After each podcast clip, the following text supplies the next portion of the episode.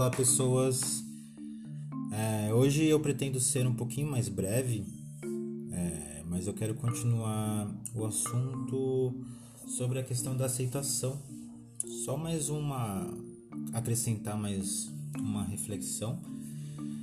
É, dentro da, da questão da saúde, principalmente atividade física, eu vejo que a aceitação é realmente um processo muito difícil, porque existe um padrão fortemente enraizado. Mas eu só queria dar uma, sei lá, uma, uma ideia, talvez, uma forma de refletir e falar que esse processo de aceitação ele é individual. A gente consegue adentrar, a gente consegue fuçar ali, cavucar um pouquinho e, e explorando isso com autoconhecimento.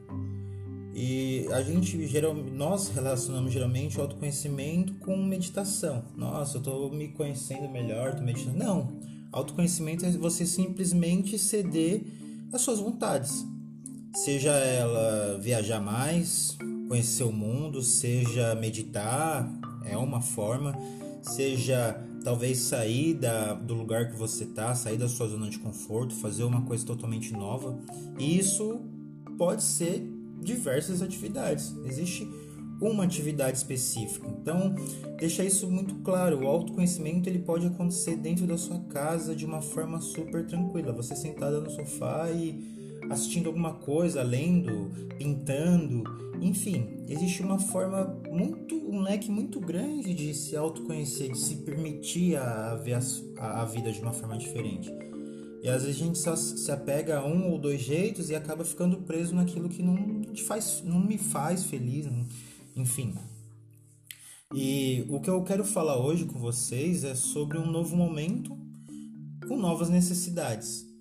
É, eu quero falar um pouquinho das minhas experiências, porque eu tenho essas ideias, né? Eu já trabalhei também em vários lugares, várias academias, inclusive aqui em Balneário, trabalhei na Smart Fit, trabalhei em Itajaí. E assim, dentro de todas as minhas experiências, dentro do ciclo de pessoas que eu conheço, que eu sigo, eu acho que eu tenho um leque bem abrangente sobre experiências na área da educação física para poder formar essa opinião.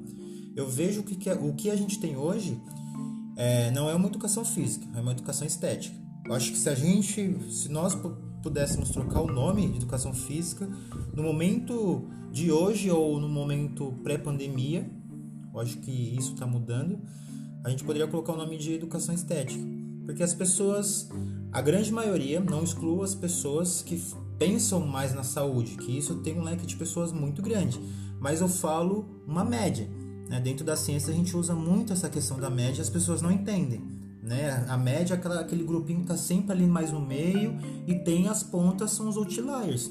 Tudo tem o bom e o ruim, a gente tem que sempre entender isso. Mas eu falo nessa área da questão estética porque é o real, você vai na academia, se você está obeso você se sente mal, é, tem um machismo estruturado, um patriarcado muito feio de... Eu já trabalhei com um professor de... Sei lá, as meninas estão usando uma calça legging e fica aquele olhar, aquela... Sabe, aquela coisa antiga, aquela coisa que não cabe mais nesse novo momento. Então, a reflexão que eu trago é, é essa. A gente precisa mudar coisas básicas, mas que tem correlação com a luta das mulheres hoje, de serem respeitadas, de poder usar a roupa que quer, de falar, de ser ouvida.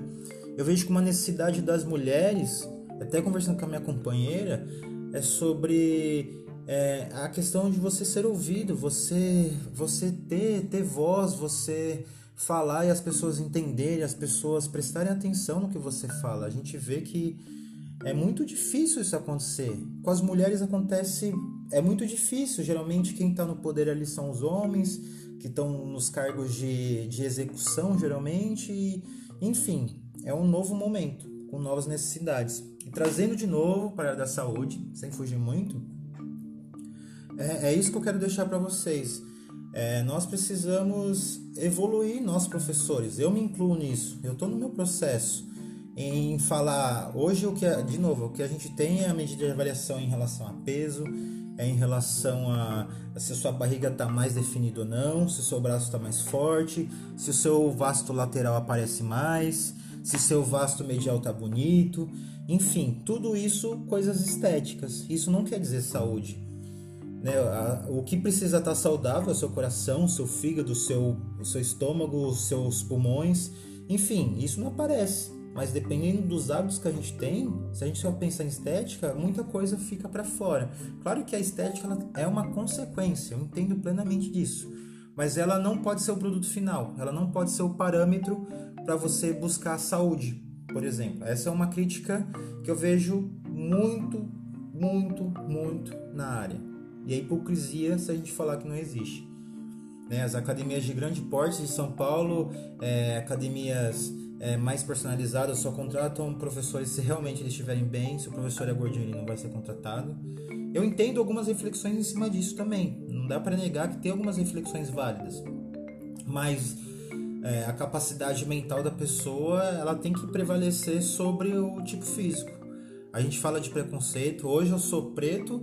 Eu vivo em Balneário Camboriú e eu vejo olhares estranhos, eu vejo pessoas é, atravessando a rua, eu vejo pessoas com receio, enfim, as coisas elas existem, a gente tem que falar as verdades para a gente poder mudar. E se todo mundo, a gente está entrando numa egrégora, a gente está entrando numa consonância muito grande em relação a diversas ideias, né? As ideias que antigamente eram difíceis de serem aceitas, elas estão ficando cada vez mais aceitas. A gente tem que entender que é um processo. Hoje a gente é regido aí por um regime mais fechado, um regime onde não existem correlações. Eu vou falar muito disso também, porque as pessoas hoje elas veem uma notícia, mas enfim, não correlaciona com uma outra notícia, com uma outra coisa, ela simplesmente vê um produto final. E muitas vezes o produto final engana.